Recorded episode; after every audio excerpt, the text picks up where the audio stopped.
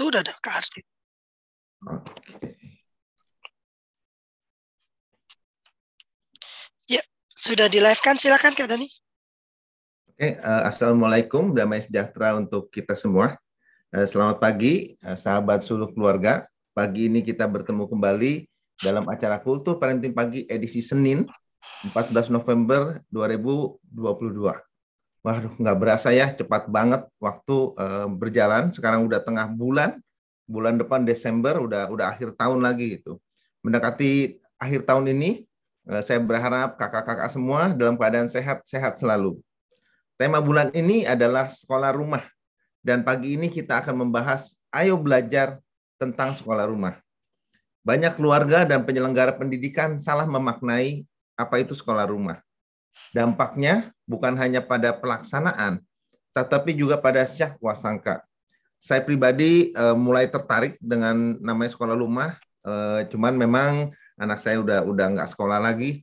Tapi mendengar begitu banyak hal, dari pembicara yang apa yang akan nanti uh, membahas tentang sekolah rumah ini, saya merasa wah sekolah rumah adalah uh, salah satu yang terbaik juga gitu. Bukan hanya sekedar sekolah uh, umum. Dan pembicara hari ini nggak lain nggak bukan adalah pelatih sekolah rumah langsung yang juga praktisi serta sekjen dari Asapena. Uh, mari kalau Fli, mic dan layar saya persilakan. Ya, uh, karena laptop saya belum beres, jadi saya belum bisa share screen ya. Cuman intinya hari ini kak kita akan berdiskusi mengapa sih kita itu uh, perlu belajar tentang sekolah rumah. Uh, pagi Kak Ernawati, pagi Kak Yohanita, pagi Bu Harsiti, wah sudah lama ndak muncul. Uh, pagi Kak Irwan, ini karena jumlah sedikit, ayo dong buka-buka kamera dan kita ini apa? Kita berinteraksi aja ya, diskusi ya. Eh, kenapa muncul uh, judul ini, Kak Rusmin? Ini saya mau cerita sedikit ya. Dulu waktu anak-anak memutuskan untuk melakukan homeschooling atau sekolah rumah, uh, saya melakukan apa yang biasa dilakukan oleh banyak orang tua. Saya nggak bilang semua ya, tapi kebanyakan orang tua. Saya kemudian mengambil uh, langkah uh, langsung melakukan meniru persekolahan di dalam rumah. Jadi dalam bayangan saya tuh kayak kami itu sedang main sekolah-sekolahan gitu ya. Kalau waktu kecil kita dulu tuh kan suka main sekolah-sekolahan ya. Ada yang jadi guru, ada yang jadi murid gitu ya. Dan itu yang saya lakukan di awal-awal dengan uh, dua anak saya. Dan yang terjadi dua anak saya itu kemudian stres. Jadi tiga bulan itu kayaknya cuma tiga bulan ya kalau nggak salah ya Dede ya. Deli ini termasuk uh, seumur hidupnya dia sekolah rumah ya. Dia uh, hampir tidak pernah uh, mengecap uh, pendidikan formal maupun non formal. Dan tiga bulan kemudian mereka stres. Mereka bilang kalau gini caranya mah mendingin sekolah mah, mama mah lebih galak daripada guruku. Dia bilang gitu kan. Wah saya, tapi saya juga protes ke bapaknya anak waktu itu. Bukankah kita ini sedang uh, melakukan pemenuhan ya atas hak anak-anak kita terhadap pendidikan. Kamu mah hanya nyantai-nyantai aja ya, kamu tetap berangkat kerja, kamu tetap uh, berkegiatan. Sementara aku itu jadi terbelenggu dari pagi sampai siang harus ada di rumah dan ngajarin anak-anak. Belum malamnya uh, secapek apa pun saya pulang kerja, saya harus menyiapkan pembelajaran keesokan harinya. Jadi agak-agak protes gitu ceritanya ya. Uh, baru kemudian saya melakukan langkah yang seharusnya sejak pertama saya kerjakan. Baru kemudian saya mencoba mencari tahu apa itu sekolah rumah Eh, dan uh, uh, bagaimana sekolah rumah itu seharusnya dilaksanakan. Nah, ini sebetulnya langkah yang sangat keliru ya karena kemudian saya membuang uh, tiga bulan dan membuat anak-anak saya merasa tidak nyaman selama tiga bulan. Beberapa juga yang membuat pertanyaan-pertanyaan yang selalu menimbulkan, uh, yang selalu timbul kalau kita bicara tentang sekolah rumah adalah sosialisasi.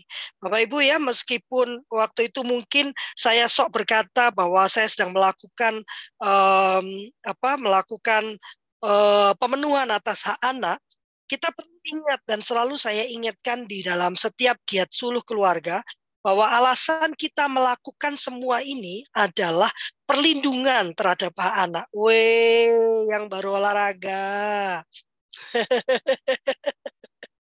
adalah perlindungan terhadap hak anak. Sehingga prinsip perlindungan hak anak ini saya kayaknya Kak Dani juga perlu menghafalkan dan mungkin di setiap kita mengawali giat kita mengingatkan terus tentang empat prinsip perlindungan terhadap hak anak. Karena kemarin waktu di acara lain saya meminta teman-teman yang sudah sering hadir di seluruh keluarga ternyata belum hafal gitu ya. Empat prinsip perlindungan anak adalah satu non diskriminatif ya. Yang kedua hak hidup dan kehidupan pertumbuhan ya dan perkembangan dan pertumbuhannya. Yang ketiga hak eh, haknya adalah untuk kepentingan terbaik bagi anak kepentingan terbaik bagi anak. Yang keempat adalah didengarkan pendapatnya, ya berbicara dan didengarkan pendapatnya. Ini empat prinsip yang harus selalu kita laksanakan. Kenapa saya bicara tentang empat hal ini? Karena eh, teman-teman uh, ya kalau pernah mendengar di Amerika itu bahkan ada orang tua yang setelah anaknya menginjak remaja, anak ini kemudian pergi ke pengadilan dan menuntut orang tuanya karena orang tuanya dalam tanda kutip memaksa mereka menjadi homeschooler. Ya, berarti kan ada satu hak yang terlewatkan yaitu hak untuk mendengarkan dan didengarkan pendapatnya. Kemudian juga ketidakpahaman tentang homeschooling itu menimbulkan banyak syakwa sangka ya, terutama dari para quote pakar pendidikan maupun psikologi karena namanya sekolah rumah, jadi bayangannya itu segala kegiatan di sekolah dipindahkan di rumah. Bahkan ada uh, apa ada uh, yang menyatakan bahwa sekolah rumah itu orang tua yang yang ketakutan tidak mau anaknya mengalami segala keburukan atau kekerasan kehidupan di luar sana. Dan sehingga muncul pertanyaan itu, terus nanti sosialisasinya gimana kak? Nanti ada nggak punya teman dong? Nanti dia tangguh kalau pakai bahasanya keiruan ya tidak tangguh dong gitu ya dia tidak jadi uh, bermental pemenang dong gitu ya karena dia tidak pernah dibenturkan gitu ya dengan permasalahan-permasalahan. Ada juga teman-teman yang dari persekolahan maupun dari satuan pendidikan non formal yang kemudian mempertanyakan nah kalau nanti datang kepada saya ternyata anaknya nggak diapa-apain gimana Bu Lovely? Itu kan sing, uh, uh, malah me, me, apa, membuat anak itu uh, terlantar. Karena banyak ternyata orang tua itu yang menyatakan diri melakukan homeschooling padahal sebetulnya dia tidak melakukan apa pun. Uh, salah satu teman saya pernah menceritakan dia bertemu dengan satu keluarga di jam sekolah, lalu ditanya, e, kamu kok nggak sekolah? Enggak. Loh, kenapa? Saya homeschooling. Oh, lah terus jam segini kenapa ada di sini? Ya karena mama ke sini. Lalu apa yang mau dipelajari di sini? Nggak ada. Jadi rupanya keluarga ini dengan empat anaknya empat ya anaknya empat atau lima anaknya ya. Mereka sengaja tidak bersekolah karena mereka menunggu untuk masuk ke satu satuan pendidikan berbasis keagamaan yang mensyaratkan usia 11 tahun. Jadi dari dari 2 sampai 11 tahun itu tidak dilakukan apa pun. Nunggu sampai 11 tahun. Dengan dalih mereka melakukan sekolah rumah. Itu sebabnya waktu saya diajak untuk membuat standar ya tentang sekolah rumah, pelaku sekolah rumah, maka saya bersedia bukan untuk me, me, membelenggu teman-teman pelaku sekolah rumah, tetapi untuk memastikan bahwa anak-anak ini terlindungi hanya untuk mendapatkan pendidikan. Karena pendidikan itu adalah hak anak sehingga jatuhnya pada orang dewasa adalah kewajiban untuk menyediakan wajib belajar yang dicanangkan oleh pemerintah itu mengikat bagi orang dewasanya juga kepada pemerintah. Dalam artian orang dewasa itu wajib memastikan bahwa anak-anak mendapatkan pendidikan dari usia 7 sampai 12 tahun. Sorry, 7 sampai ya 12 tahun, masih sampai 12 tahun ya, masih pendidikan dasar. Dan Kemudian bagaimana cara memastikannya? Bukan dengan memaksa anak masuk ke dalam pendidikan atau mendapatkan pembelajaran, tetapi dengan menyediakan layanan-layanan yang membuat anak bersedia melakukan apa yang menjadi haknya. Jadi bukan memaksa ya. Jadi yang namanya wajib belajar itu terikatnya pada orang dewasa dan pada pemerintah, bukan pada anak. Pada anak jatuhnya tetap hak belajar, hak atas pendidikan. Nah, tadi terlihat ya bahwa ketidaktahuan orang tua yang tidak mempelajari lebih dulu makna-makna atau konsep-konsep dasar dari sekolah rumah itu membuat proses yang dilakukan sering kali kurang tepat. Mungkin tidak keliru, tapi kurang tepat. Orang tua mengira bahwa homeschooling itu jadi ada di sisi kiri yang mengira bahwa homeschooling itu benar-benar seperti sekolah, hanya lebih terfokus katanya gitu ya, individualized, terfokus sehingga anak itu bisa me me melakukan kegiatan lebih ter terfokus gitu ya. Les ke mana-mana, latihan, segala macam ya. Atau sisi kanan yang benar-benar membuat anak itu tidak melakukan apa-apa. Saya tidak mengatakan merdeka ya, tapi bebas sebebas-bebasnya. Dan ini yang di sisi kiri maupun kanan itu belum merupakan satu eh, kegiatan pendidikan seperti yang dimintakan oleh Undang-Undang Sistem Pendidikan Nasional di pasal 1. Dikatakan eh, pendidikan itu adalah usaha sadar dan terencana. Ini kata yang selalu saya ulang ya. Usaha sadar dan terencana dalam rangka membuat situasi belajar. Saya eh, agak-agak lupa ya eh, kata-kata yang yang tepatnya ya. Tetapi ada eh, dan di belakangnya itu ada tujuan belajar yang untuk membentuk potensi anak ada enam ya Cuman sering kali kita tuh fokus pada satu yaitu kecerdasan. Padahal ada kemandirian, ada empati dan segala macam ya, ada enam yang kemudian diwujudkan dalam profil pelajar Pancasila. Ya, nah ke keenam ini sering kali terabaikan limanya hanya satu kecerdasan. Dan yang mau saya tekankan adalah usaha sadar dan terencana. Sehingga apa pun yang Anda lakukan, kalau Anda menyebutnya sebuah pendidikan, bahkan bagi saya, kalau Anda melakukan parenting, anda mengasuh anak Anda, artinya Anda melakukan pendidikan atas anak Anda, maka adalah satu pelanggaran apabila orang tua itu tersebut tidak melakukannya secara sadar dan terencana.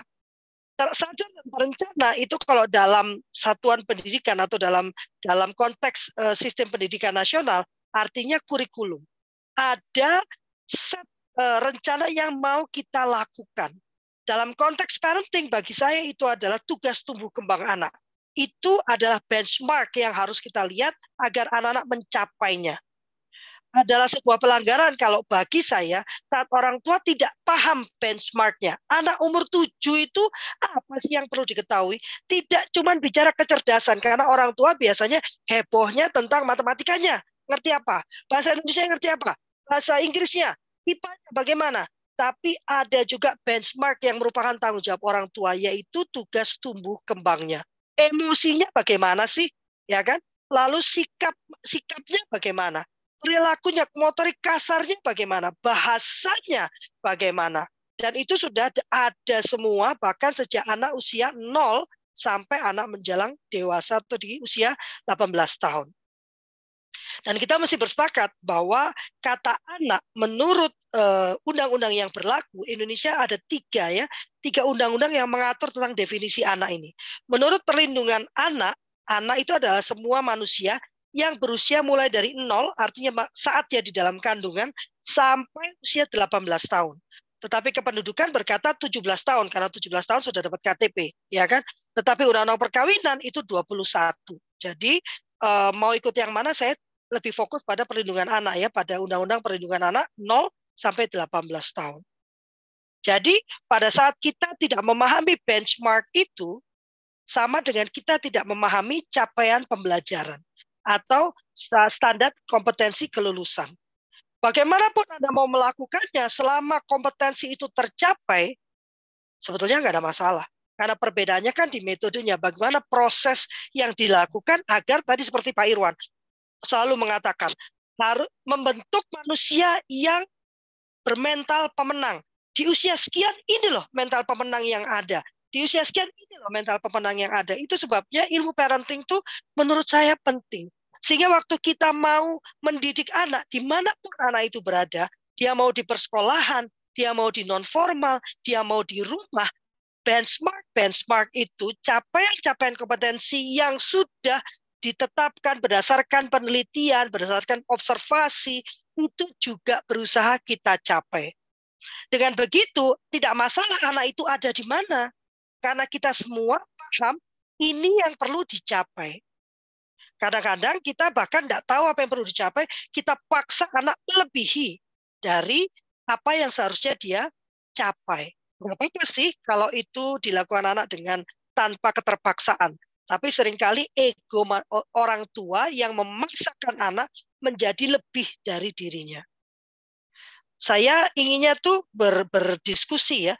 Jadi itu sebabnya bagi saya sangat penting untuk teman-teman jangan mengulangi kesalahan saya ya di mana kemudian saya baru belajar uh, dan mengetahui dan akhirnya menyepakati satu bentuk pembelajaran dengan anak-anak saya setelah kami keliru melakukannya.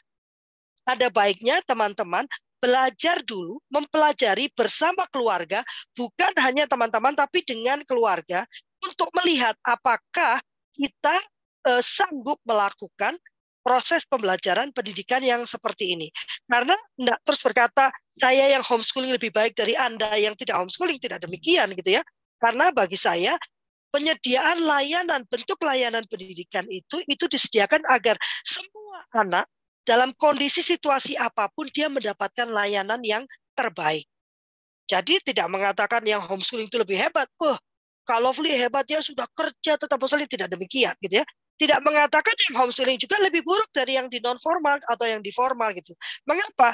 Apabila kita semua sudah belajar dan menyadari bahwa anak-anak kita punya hak untuk mencapai kompetensi-kompetensi yang kita nggak usah ribet, kita nggak usah ber, ber, berhangan-angan, cukup kita cari tahu gitu ya, pelajari dan mencoba melihat bagaimana sesuai dengan visi misi keluarga kita, sesuai dengan kondisi keluarga kita, kita bisa merancang kegiatan merancang proses sehingga itu semua bisa tercapai. Mungkin itu ya Kak Dani ya. Uh, saya inginnya kita diskusi ya. Itu sebabnya bagi saya perlu untuk kita belajar. Apa itu sekolah rumah? Bagaimana pelaksanaannya?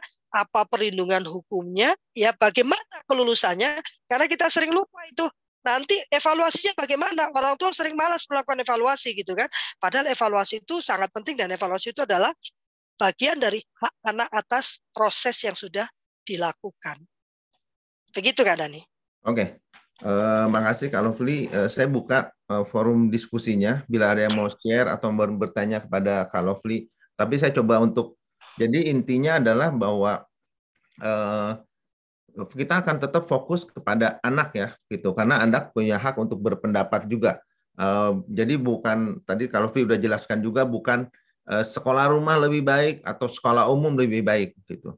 Tapi kita akan akan fokus pada anaknya apa kebutuhan anak dan mana yang lebih cocok untuk untuk anak dan mana yang anak merasa nyaman berada di sana. Yang sering kali terjadi kesalahan adalah baik uh, anaknya disekolahkan di sekolah rumah atau anaknya di sekolah-sekolah umum adalah karena fokus pada keinginan daripada orang tuanya. Jadi itu akhirnya membuat uh, anaknya uh, tidak nyaman dan hak-hak si anak itu diambil oleh uh, orang tua tersebut gitu. Nah, jadi silakan kakak-kakak yang yang mau apa uh, cerita mungkin ada yang mau di-share atau mau ditanyakan uh, seperti tadi saya bilang bahwa kalau Fli uh, salah satu praktisi dan juga mengerti bahkan sampai ke hukum-hukum uh, tentang sekolah rumah. Silakan eh, kakak-kakak kalau ada yang mau disampaikan. Kalau ada yang mau ditanyakan, ini tiba-tiba udah banyak aja ya. Tadi kita cuma berempat. Kak ya, Irwan? 16. Ada yang mau disampaikan kah? Terkait dengan, uh, bukan terkait dengan sekolah rumahnya, terkait dengan uh, ketidakpahaman orang tua atau lembaga ya kan ter, tentang sekolah rumah karena Nah, saya sedang tidak mengajarkan bagaimana sekolah rumah karena saya rasa itu tidak cukup untuk satu jam ya. Uh, tetapi perlu beberapa langkah karena pertama yang sekarang sudah banyak bingung adalah sekolah rumah itu siapa sih? Siapa pelaku sekolah rumah itu? Ya kan? Banyak lembaga yang menyatakan dirinya sebagai sekolah rumah gitu kan. Nah, sementara itu adalah satu yang keliru. Ini ada pertanyaan. Kak Irwan mau menyampaikan sesuatu dulu?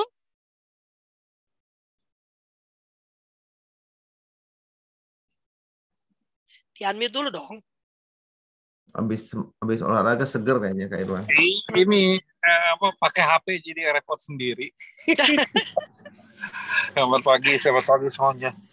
Jadi memang memang benar ya. Eh, saya sendiri kan memang bukan bukan eh, ngambil jurusan psikologi anak gitu ya. Hmm. Tetapi belakangan saya kan tertarik tertarik eh, ada senior saya yang yang menurut saya sih smart begitu ya. Tapi dulu saya aneh gitu ya. Ngapain dia ngambil psikologi anak ya? Karena waktu itu berpikiran itu hanya untuk na nekel anak saja gitu. Tapi dia setelah itu dia malah kerja di DDI gitu ya. Dia kerja banyak di perusahaan-perusahaan asing, perusahaan apa yang gitu ya. Nah setelah itu dia cerita, dia cerita memang pemahaman pemahaman orang uh, kepada orang itu lebih mudah gitu ya. Kalau kita memahami pada masa anak-anak itu bagaimana gitu. Dia itu semacam uh, uh, semacam apa pir, spiral gitu loh kak Dani kak Gafri gitu kakak-kakaknya. Jadi dia berulang lagi berulang lagi gitu ya. Oh tak oh pantas ini. Oh, oh dulunya begini ah begini. Itu satu. Nah, yang kedua ada juga gitu ya hmm. senior saya yang tentara angkatan udara gitu. Ya. Angkatan udara uh, terus dia bikin aneh juga ya dia jurusannya jurusan klinis tapi dia buat kok dia buat uh, uh, buku tentang anak gitu. Nah sebetulnya itu oh, ada ya pakemnya hanya nggak tahu ya kalau pendidikan di Indonesia sudah mungkin mesti diadaptasi. Jadi intinya yang apa istilah Kak Gafri tadi tumbuh kembang ya tumbuh kembang hmm. anak. Jadi itu bahasa Elizabeth Harrognya itu kan developmental task gitu ya. Jadi hmm. tugas-tugas perkembangan pada fase-fase tertentu gitu. Jadi buku itu bagus, buku yang praktis. Jadi si orang tua yang megang ini melihat, oh ini dia usia sekian, oh ininya yang ininya yes. uh, ada sesuatu ada sesuatu. Yang ini malah udah uh, jadi dia Lewat, dia ya. mengerti ya. uh, mendidik secara keseimbangan. Jadi benar saya sangat paham gitu ya. Tadi terpenting bahwa uh, ke depannya ini kalau start from ending sebetulnya seperti apa sih dia kelak nantinya gitu. Nah saya itu kita tarik fondasi apa yang kita bisa berikan. Menarik sih saya jadi juga tertarik nih tentang sekolah anak. Oke terima kasih kalau Ya, betul Kak Irwan. Memang demikian adanya ya. Kemarin kan uh, ada yang bertanya lagi ke saya, bagaimana cara uh, waktu itu anaknya Kak Vivi kalau nggak salah ya. Jadi memang waktu kita menyelesaikan satu permasalahan, itu semua ilmu yang sudah kita pelajari, kita tarik itu Kak Irwan ya. Misalnya pada, oh anak ini ada di usia berapa? 11, 12. Oh iya, ini hormonnya sudah mulai kick in. Artinya emosi sudah mulai naik turun nih karena ada ketidakseimbangan hormon. Apalagi, oh ini karena emosinya naik turun, ini anak seperti ini. Biasanya dia nggak mau dipermalukan di depan teman-temannya. Karena teman-temannya sudah menjadi sangat penting. Apalagi, dia sangat penting namanya di depan teman-temannya. Sangat penting bagaimana dia tampil di depan teman-temannya. Apalagi, oh dia sudah mulai tumbuh besar, dia tidak bisa lagi diperlakukan sebagai anak kecil, dia perlu ruang yang privasi. Sehingga waktu kita mau membuat satu kebiasaan baru misalnya, atau mau menyampaikan sesuatu yang baru, itu kita combine, komunikasi kita combine, sehingga kita akan menyasar pada kepentingan dia. Siapa sih dia sekarang? Anak remaja, anak remaja yang seperti apa? Kamu menjadi anak remaja yang seperti apa? Yang seperti ini kah? Seperti itu kah? Seperti ini. Jadi kita tidak lagi jadi cara komunikasi itu monoton gitu loh. Sama seperti di di organisasi kan. Kita kan lihat ini siapa sih latar belakangnya siapa. Saya ngomong sama orang Batak gitu saya, nggak bisa ngomong sama orang Solo sama gitu kan, karena kuat kuat suara saya yang sama pada orang Batak dianggap biasa, pada orang Solo dianggap sangat menekan. Jadi saya tidak akan mendapatkan apa yang saya inginkan. Nah ini menurut saya kalau Anda itu pintar di organisasi, seharusnya Anda pintar mengelola keluarga Anda. Sayangnya ini belum dimatchkan. Orang tuh belum melihat pentingnya. Saya bahkan pernah berdebat dengan satu anak ya. Bagi saya itu anak karena dia baru usia 26 ya. Jadi seperti anak saya yang paling besar kan. Uh, dia sangat mengunggulkan ilmu-ilmu uh, eh, HRD ya. Uh, bagaimana human resource saya katakan ya. Anda menemukan banyak permasalahan saat orang-orang itu sudah dewasa karena di masa pertumbuhannya dia tidak mendapatkan yang terbaik. Sama seperti kata Kak Irwan tadi kan. Ya kan? Kalau kita bisa tekan dari masa awalnya, kita bisa membuat orang tua mengerjakan parentingnya dengan baik dan benar, seharusnya nanti di masa dewasanya permasalahan itu minim. Saya nggak bilang tidak ada masalah, tapi permasalahan yang muncul tuh akan minimum gitu. Itu sebabnya saya sangat bersemangat membawa uh, kultur parenting dari pagi Kak Irwan baru berempat Kak Dani bingung kan? Kak Dani bilang mau dilanjutkan atau tidak. Bagi saya lanjut, mau dua, tiga, empat, lanjut. Toh ini direkam, dibawa ke YouTube. Satu hari nanti akan ada orang yang memerlukan apa yang kita bicarakan dan dia bisa uh, lihat ke YouTube gitu ya. Ini ada pertanyaan dari Pak Kak ini nih. Kak uh, Ernawati, Ernawati ya. Iya. Hmm. Gimana kalau anak bosan dengan homeschooling? Homeschooling itu yang menarik adalah kita itu bebas mengubah-ubah metode. Yang perlu ditanyakan adalah apa yang menimbulkan kebosanan? Mengapa bosan? Apa yang diubahkan? Kalau kita masih melakukannya itu dengan cara yang monoton, memang akan sangat membosankan. Karena itu tadi ada eh, kebutuhan-kebutuhan yang juga perlu kita pertimbangkan. Misalnya, kalau anak saya yang besar itu sangat punya kebutuhan atas komunitas, ya. Jadi anak saya yang besar tuh dia hobi itu nongkrong, nonton gitu ya. Kalau anak yang saya kecil itu enggak. Kak ini enggak gitu ya. Kak itu sangat menikmati sendiri, sangat menikmati dengan dirinya. Dia punya teman tapi uh, online ya. Jadi enggak, dia enggak punya kebutuhan. Jadi kebutuhan nongkrong dia itu online. Nah, kebutuhan-kebutuhan ini harus diperhatikan sehingga sehingga waktu kita merancang pen, uh, uh, kegiatan anak, kebutuhan ini harus menjadi pertimbangan. Misalnya, saya selalu menyarankan teman-teman yang melakukan homeschooling jangan kemudian mengambil kursus atau e, mitra-mitra yang one on one. Tapi carikan kemitraan yang dia berkelompok. Karena di rumah sudah one on one kan dengan orang tuanya. Nah, kemudian carikan kegiatan yang berkelompok gitu, sehingga dia merasakan dinamika kelompok. Kalau anak seperti anak saya yang kedua ini, saya tidak bisa memasukkan dia ke kelompok yang besar karena itu akan sangat menekan. Maka saya carikan kelompok-kelompok kecil, ya kan? Eh, bahkan sampai sekarang pun Kak Deli kalau dimasukkan ke kelompok besar dia tidak nyaman, gitu ya. Eh, sehingga saya tidak bisa memaksakan dia masuk ke kelompok besar. Dan apakah itu uh, jelek? Gitu. Kemarin tuh saya diminta bicara tentang temperamen manusia, Kak Irwan, yang sanguin, kolerik, gitu ya. Saya katakan uh, saya sebenarnya nggak terlalu mempelajari itu gitu karena saya tidak suka mengkotak-kotakan orang. Gitu ya. Saya kurang suka mengkotakan orang. Bahwa itu nanti diketahui untuk kita tahu bagaimana kita uh, exercise the right boleh. Tapi kalau kemudian kita menjadikan dia di dalam kotak itu itu seperti mengecilkan kemampuan Tuhan mengubah kita gitu ya. Nah saya katakan bahwa memahami itu itu adalah untuk mengetahui bagaimana kita kemudian membantu anak mengenali dirinya, mengenali lingkungannya dan membuat dia bisa berkembang maksimum gitu ya. Karena gini, dulu kita bilang introvert itu jelek ya Kak Irwan ya, harus ekstrovert keluar. Tapi coba Bapak Ibu perhatikan, teman-teman perhatikan kalau ke toko buku. Maka sekarang banyak buku-buku yang mengajarkan kita bagaimana kita jadi introvert. Ya Kak Irwan. Karena sekarang kita terlalu terbuka. Jadi sekarang maka diajarkan bagaimana kita bisa nyaman dengan diri kita sendiri, bisa nyaman dengan perenungan kita.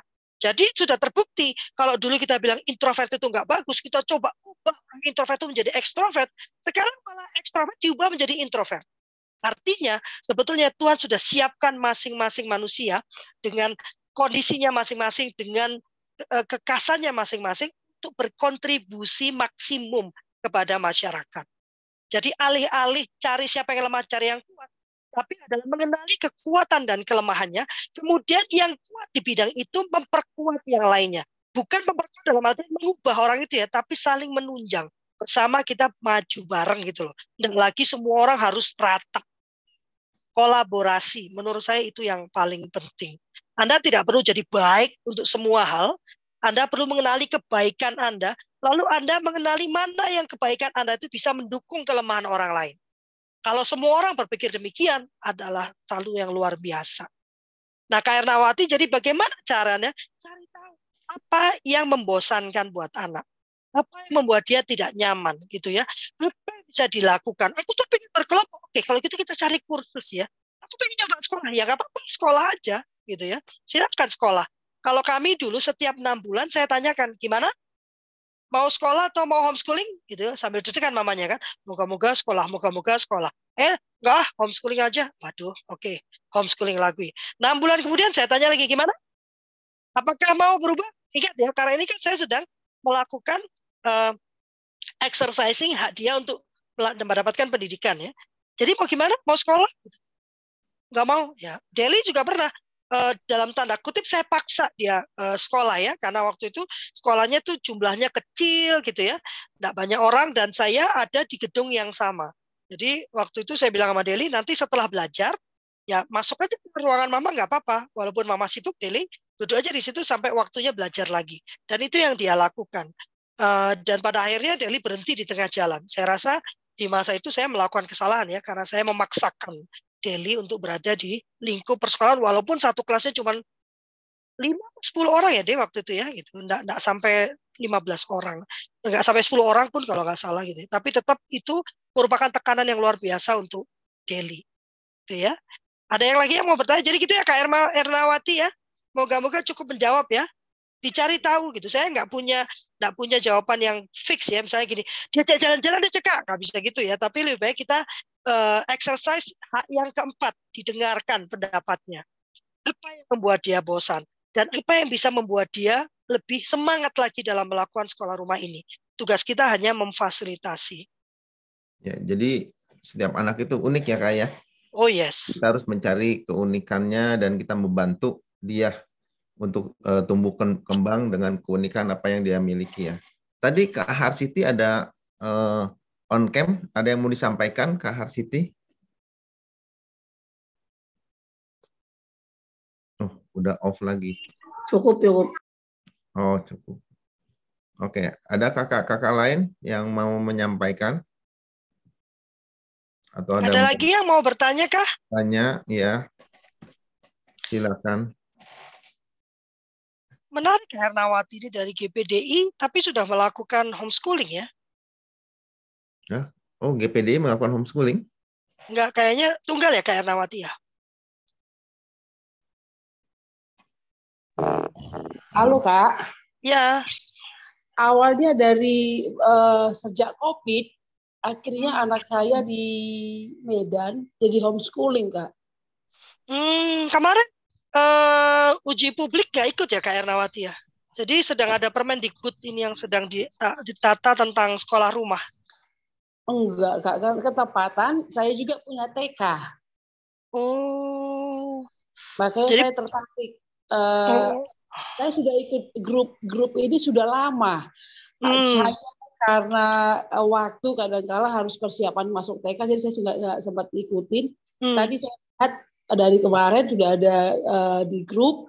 Akhirnya saya pagi ini saya coba sangat tertarik tentang uh, homeschooling, jadi saya uh, ikuti uh, Zoom ini. Oh, terima kasih Kak Nawati. Nanti kami punya pelatihannya ya Kak ya. Jadi ini kan hanya pengantar kenapa sih perlu belajar. Jadi homeschooling itu memang natural. Gini ya, kemarin saya ngobrol sama anak saya yang besar ya. Uh, dia itu uh, dia menyatakan sesuatu yang menarik Kak Dani. Dia bilang ini, saya itu nggak paham ya kenapa untuk nyetir I need a license to drive. Dia bilang gitu kan. Tapi aku tuh nggak paham why I don't need a license to be a parent. Dia bilang gitu. Nyupir aja perlu SIM dia bilang itu. Gak boleh nyupir kalau gak ada SIM. Why? Kalau urusan menjadi orang tua, I don't need a license. Dia bilang gitu kan. Padahal sebetulnya menjadi orang tua itu kan tanggung jawabnya lebih besar mah daripada nyetir. Dia bilang gitu kan. Jadi ini menarik buat saya ya. Dan saya katakan memang sampai hari ini uh, uh, kegiatan parenting pun itu dianggap nomor dua karena masih dianggap menjadi orang tua itu sesuatu yang natural, alami. Kita menikah, kita berhubungan, ya akan punya anak gitu ya. Nah, punya anak ya berarti jadi ibu, ya berarti jadi bapak. Something natural. Walaupun sebetulnya kemarin saya nyatakan pada anak saya, kehidupan kita ini sudah sama sekali tidak alami. Alaminya bapak itu kalaupun dia keluar mencari makanan, kalau zaman dulu waktu di masa Goa itu ya, dia keluar berburu, lalu dia pulang dan dia akan stay home selama beberapa lama. Dan sehingga bapak itu mengajarkan anak-anaknya untuk berburu, untuk menguliti uh, binatang buruannya gitu ya. Kalau zaman sekarang there is nothing natural about our life now gitu kan. Gak ada yang alami tentang kehidupan kita saat ini. Kita masih kerja, kita bapak ibu itu keluar semua gitu kan lalu anak itu ketemu dengan YouTube, ketemu dengan uh, segala macam website, tidak ada yang alami. Bahkan anak kita itu mau lihat yang alami harus bayar.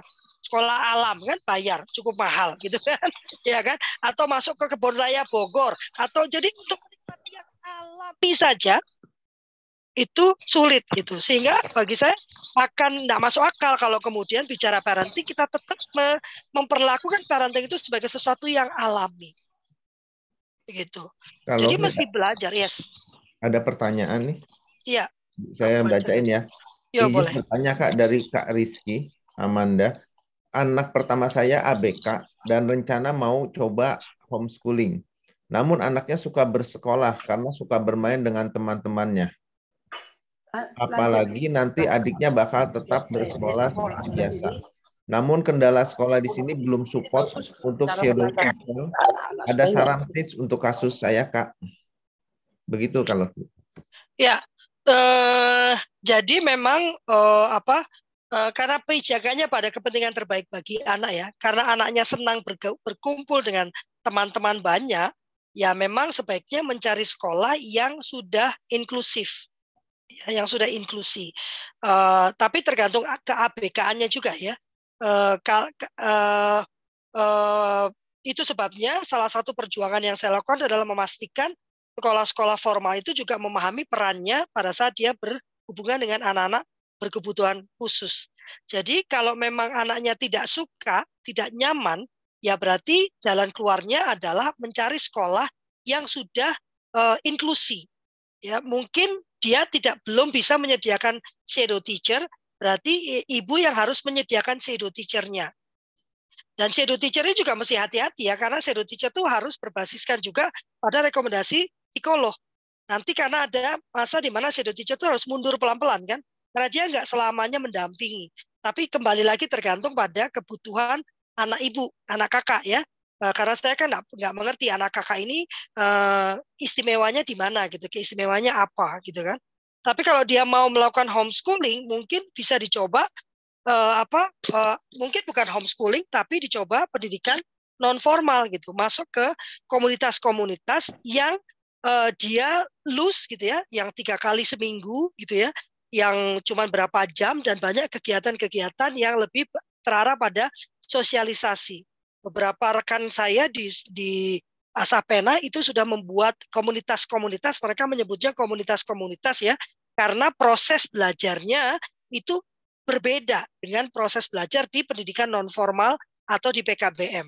Ya, saya mau mulai memisahkan antara komunitas dan PKBM ya, eh, supaya tidak rancu gitu. Walaupun satuan pendidikannya masih satu, masih PKBM, tapi saya mau mulai memisahkan.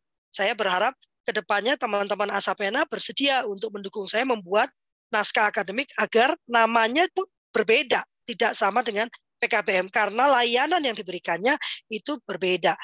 Kalau sekolah non formal itu banyak kak sekolah swasta kebanyakan non formal karena dia eh, apa ya eh, kebanyakan itu satuan pendidikannya eh, PKBM atau kakak bisa ke PKBM PKBM. Atau yang tadi saya sebut, kakak bisa ke komunitas-komunitas. Ada homeschooling Kak Seto, ada homeschooling Putra Gama, ada Fikri Academy, ada macam-macam ya, ada banyak uh, komunitas-komunitas yang uh, dia uh, memperlakukan pembelajarannya itu berbeda dengan PKBM. Mereka tiga kali seminggu biasanya.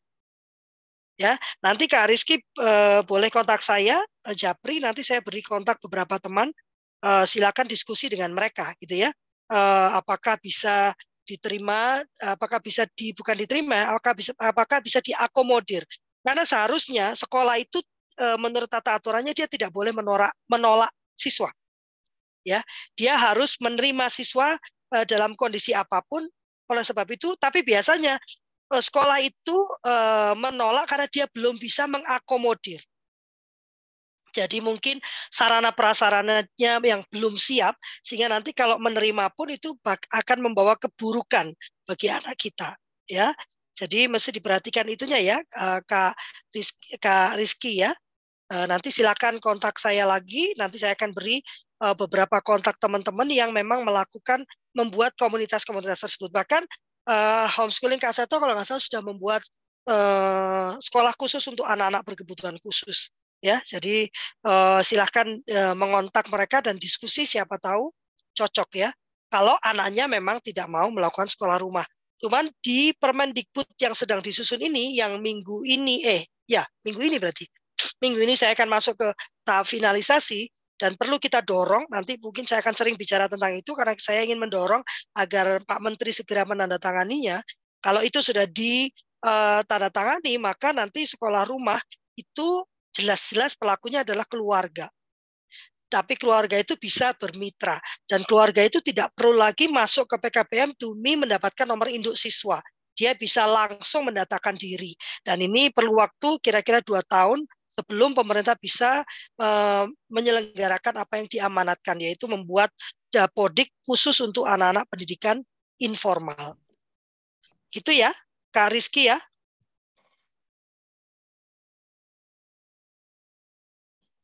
Ya, silakan WA saya. Nanti saya beri kontaknya mereka. Ada lagi yang mau?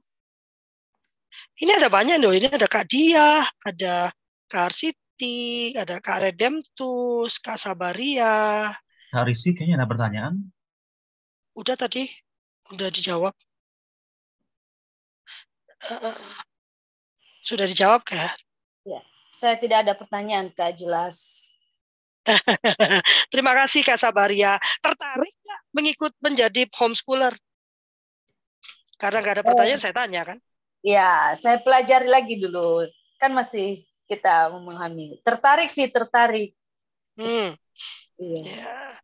Kelebihan dari home nanti uh, nanti akan saya buatkan do and don't. Saya sebenarnya nggak suka bikin do and don't ya karena do and don't tuh kalau saya do-nya cuma satu perhatikan hak anak dan tumbuh kembang itu aja lah. Dosnya oh, jangan melanggar itu aja. Tapi turun aja menurut saya sangat bergantung pada visi misi keluarga tersebut. Karena itu sebabnya acara pagi ini sebutannya kultur parenting gitu. Karena apa yang dilakukan di rumah saya belum tentu pas dan cocok untuk diterapkan di rumah Kak Sabaria. Iya iya betul. Iya, iya makanya nanti di di sini banyak pembicara silahkan diolah lagi dipilah menurut uh, apa menurut visi misi dan tata nilai yang berlaku di keluarga tersebut. Yang selalu saya ingatkan hanya bahwa kita sedang melakukan perlindungan terhadap anak. Empat prinsip tadi. Non-diskriminatif, hak tumbuh dan pertumbuhannya, hak hidup dan pertumbuhannya, lalu berpijak pada kepentingan terbaik bagi anak. Yang keempat adalah hak untuk didengarkan pendapatnya. Hak untuk berbicara dan didengarkan pendapatnya. Jadi tadi bagus itu Kak Rizky misalnya ya, uh, karena ada kata anaknya tidak senang, berarti anaknya ditanya, gitu kan? Kalau kita homeschooling gimana dek, gitu kan? Oh nggak punya teman, gitu ya, nggak ada temannya. Lalu diajak jalan-jalan misalnya, tapi homeschooling itu bisa gini loh dek, kita bisa melakukan ini, lalu kita bisa melakukan itu. Jadi kayak kita membuat proposal aja gitu ke orang kan kita buat menapa ini menarik. Tapi jangan lupa proposal itu harus sesuatu yang masuk akal buat kita. Jangan terus pada pada kenyataannya kita nggak bisa melakukan dan itu akan melukai hati anak-anak.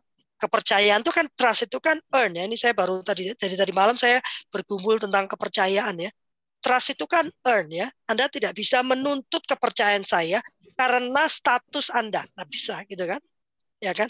Saya ini kan pemuka agama, kamu harus percaya sama saya. Nggak bisa begitu gitu ya, karena trust itu earn. Anda harus menunjukkan kepada saya bahwa Anda itu bisa dipercaya. Hal yang sama berlaku untuk keluarga, untuk bapak ibu pada anak-anaknya. Nggak bisa, kan lain percaya sama mama. Nah itu nggak begitu terjadinya gitu. Tetap saja kita tuh perlu mendapatkan kepercayaan anak lewat Eh, konsistensi dari apa yang kita lakukan. Perkataan kita kita kerjakan. Banyak kan asal ngomong aja Kak Irwan ya. Janji terus lupa ya Kak Irwan ya. Nah di situ trust itu tidak terbentuk dan itu membuat anak tidak bisa percaya kepada hal-hal yang ada di sekitarnya. Itu kalau baca apa tuh Kak Irwan? Um, Erikson ya. Yang trust sama untrust. Itu kan mulai dari bayi. Siapa itu? Erikson? Perkembangan emosional. Hmm, lupa.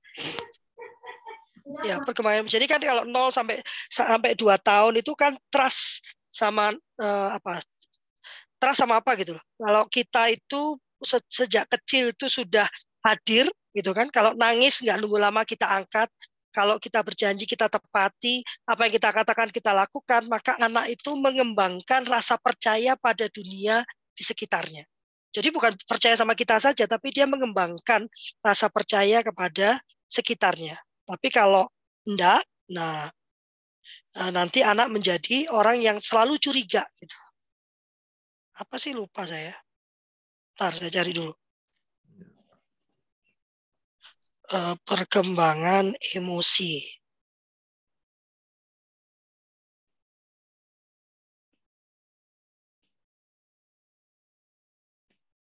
Ada lagi pertanyaan kah? Ada pertanyaan atau komentar atau saya saya cerita dulu sedikit ya kalau Fi. Ya? Boleh. Iya, jadi eh, homeschooling kebetulan anak saya memang udah sekarang udah udah udah nggak sekolah lagi ya tapi dia ada waktunya itu kelas waktu kelas 1 SMA itu nah dia mau milih homeschooling karena dia merasa salah jurusan. Secara eh, saya pribadi sebenarnya nggak terlalu setuju gitu karena bagi saya beresin dulu lah SMA-nya gitu karena waktu itu dia SMA kelas 1 dia ambil putusan semester 1 mau mau ke homeschooling. Jadi saya pikir udah beresin dulu lah sekolah SMA-nya gitu dan ada latar belakang bahwa uh, dia ini sering banyak les dulunya. Dia ada les uh, pernah les piano, pernah les gitar, pernah les les uh, apa? Uh, vokal gitu. Pernah bahkan pernah les kalau nggak salah bela diri juga pernah tapi nggak ada yang kelar gitu. Nggak ada yang selesai. Kumon juga pernah. Jadi saya merasa aduh ini udah udah pada nggak nggak nggak apa eh, nggak kelar.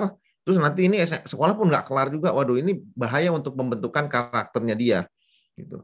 Tapi saya juga eh, bersyukur eh, karena akhirnya untung saya juga baru tahunya sekarang kan bahwa oh dia punya hak untuk berpendapat gitu. Dan dan satu hal juga yang saya khawatir itu nanti gimana ya gaulnya dia. Karena homeschooling pasti ruang lingkupnya sedikit sekali gitu. Tapi e, sebenarnya nggak seperti itulah. Ketika dia homeschooling dia tetap bisa bergaul dengan sangat baik gitu. Baik di dapat teman baru maupun dengan teman-teman yang lama itu dia tetap bisa bergaul dengan baik. Sekarang pun waduh temannya banyak di mana-mana gitu. Dan akhirnya eh, bagusnya kembali bahwa dia bisa menentukan eh, pilihannya dia gitu. Dia akhirnya ambil fashion design dan dan at the end ya dia eh, apa menyelesaikan semua dengan baik dan tidak ada yang disalahkan lah gitu. Dia merasa happy dengan dengan uh, hidup dia sekarang gitu. Uh, saya waktu kalau kalau saya mungkin melarang dia memaksakan apa kehendak saya mungkin ceritanya akan berbeda lagi. Jadi saya merasa mau itu sekolah umum atau homeschooling benar-benar banyak pertimbangan yang tadi kalau di udah katakan gitu uh, dan kita hanya membantu untuk mengarahkan anak itu gitu bukan lagi uh, sesuai dengan keinginan kita, tapi sesuai dengan apa yang menjadi hak si anak. Mungkin hmm. hmm. Makanya alih-alih menentukan, kita bantu anak menemukan kenali dirinya. Jadi alih-alih bicara, kamu tuh harus jadi fashion designer. Gitu. Tapi jarang ya orang tua yang sekreatif itu ya, tahu-tahu jadi fashion designer gitu ya. Tapi tapi eh, alih-alih melakukan itu kita membantu anak menemukan kenali dirinya. Dan itu bisa dilakukan lewat apa? Nggak usah sibuk-sibuk gitu kan. Waktu kita mencoba membuat anak punya high order thinking ya itu sebetulnya membuat anak bisa menemukan kenali dirinya. Dia menganalisa dirinya sendiri lewat yang sederhana aja. Misalnya tiba-tiba anak marah gitu ya.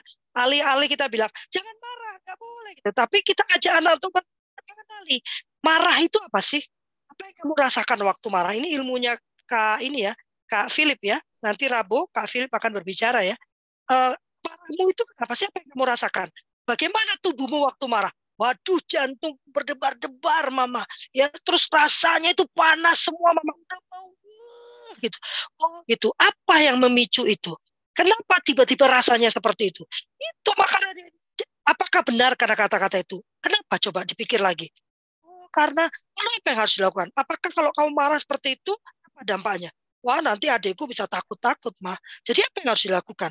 Ya memang uh, apa uh, kalau marah kayak gitu nggak bagus juga gitu. Percaya bahwa manusia itu pada dasarnya berpikirannya itu akan berpikir secara baik gitu kan.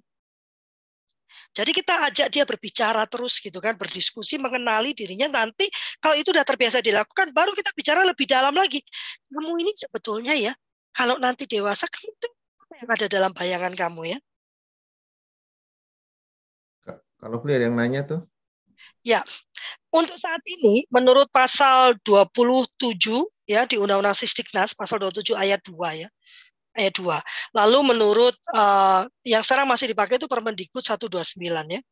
Dikatakan bahwa uh, uh, peserta pendidikan non non formal dan informal, informal itu dapat disetarakan, dapat diakui setara kelulusannya apabila dia mengikuti ujian yang sudah ditentukan oleh pemerintah. Untuk saat ini, Kak, para pelaku homeschooling itu masih harus bergabung dengan satuan pendidikan. Ya, karena dia membutuhkan nomor induk siswa. dan nomor induk siswa itu didapatkan lewat dapodik saat ini ya saya bicara saat ini ya. Kenapa? Karena belum ada dapodik yang mengakomodir pelaku pendidikan informal. Jadi adanya di non formal dan formal ya. Kalau non formal itu berarti anda harus bergabung dengan PKBM misalnya gitu ya. Dan itu harus dilakukan sejak awal dari kelas 1 bukan dari kelas 4 apalagi kelas 6 waktu mau ujian Nggak bisa, harus dari awal. Mengapa? Karena dapodik itu sistemik. Jadi sistem akan terus mencek apakah ada perkembangan. Wah, anak ini belajar, didapatnya dari mana? Rapot. Ya, ada rapot gitu kan. Lalu ada eh, nilai-nilai uh, yang dimasukkan ke dalam dapodik. Itu menjadi prasyarat anak melakukan ujian kesetaraan. Sekarang ini namanya masih ujian kesetaraan. Nanti ke depannya berubah menjadi uji kesetaraan.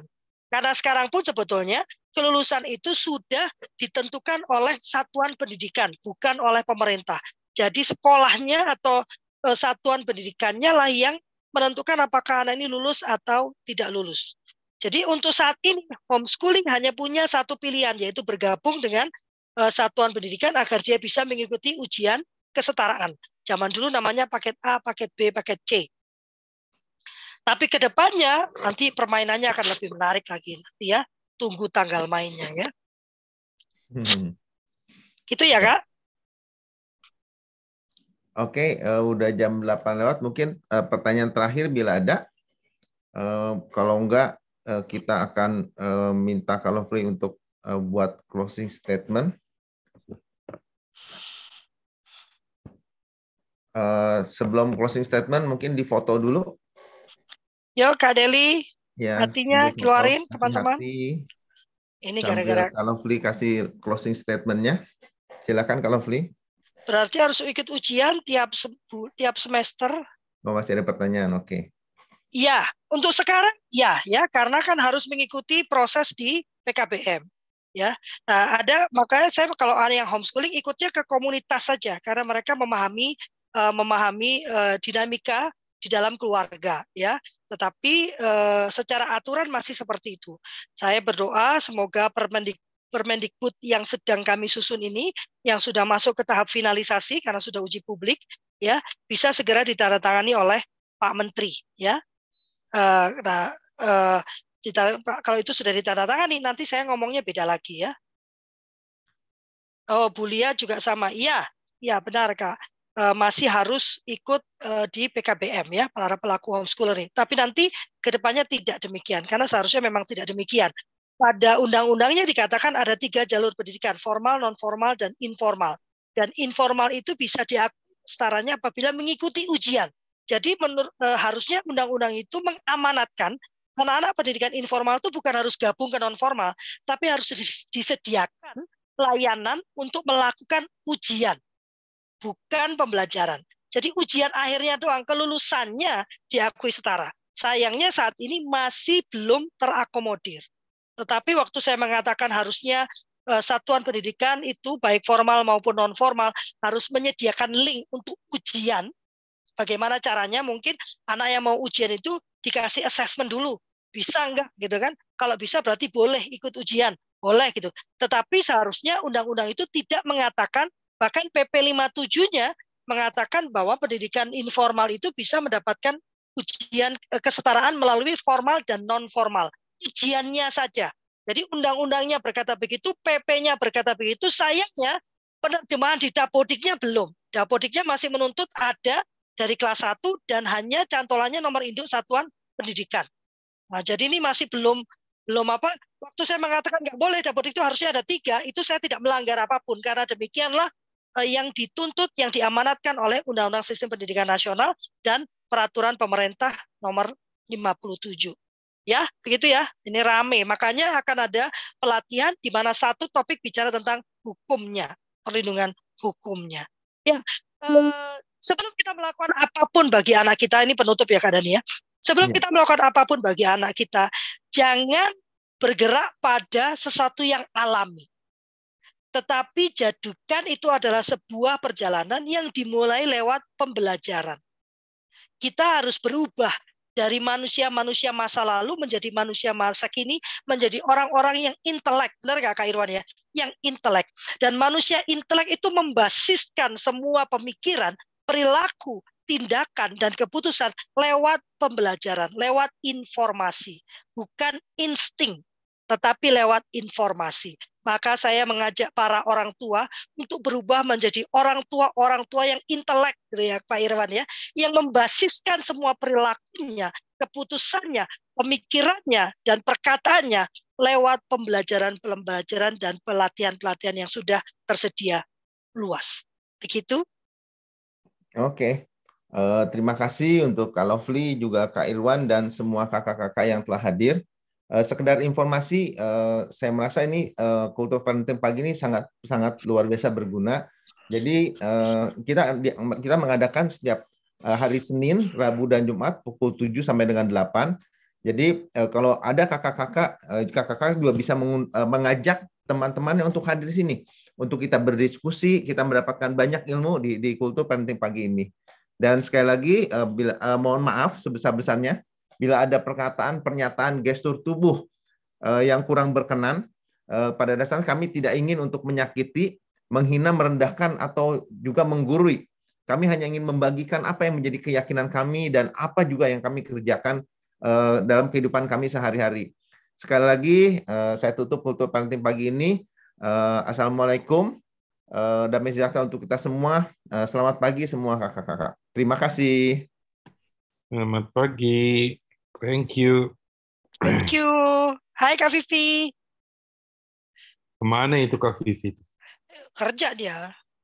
Kan dia selalu begitu. Pamit ya. Oke. Okay. Kapan ke Magelang Kapan? Oh iya. Ayo. Itu ada Bulia teh. Iya, yuk ke Magelang ya. Dekat Magelang kan. Iya, ditunggu. Ayo, itu makanya. Lovely. Saya Lia, kalau Ibu Lia yang masih perintahkan Kak Irwan langsung gercep ya. Kak Rafli, tadi ada quote-nya itu yang bagus sekali. Nanti saya mau ulang mendengar di YouTube. Dan uh. kalau diizinkan saya mau um, mau menyontek quote tadi Kak Lafli tadi di tengah-tengah bahwa harus menjadi orang tua yang informatif, intelek dan apa gitu satu lagi lupa. Terima kasih Bu Lia. silakan silakan dimanfaatkan semua resource yang ada di kultur parenting Ibu untuk iya, orang tua. Terima kasih Kak ya. Lafri. Salam hormat untuk kepala sekolah. Kenapa? Kenapa Pak Irwan? Salam hormat untuk kepala sekolah. Oh iya, sekarang para pamong P3-nya sedang pelatihan bela negara dari apa Kemdiklatnya Kemhan. Hmm. Selama empat hari. Iya, iya. Iya. Oke. Terima kasih. Nanti, nanti tinggal diperintahkan aja Bu Lia, Kak Irwan, iya. supaya bawa saya ke Magelang. nanti saya mau cari tema, kalau satu hari aku bisa webinar dengan ibu-ibu saya, eh, masalah ini, homeschooling,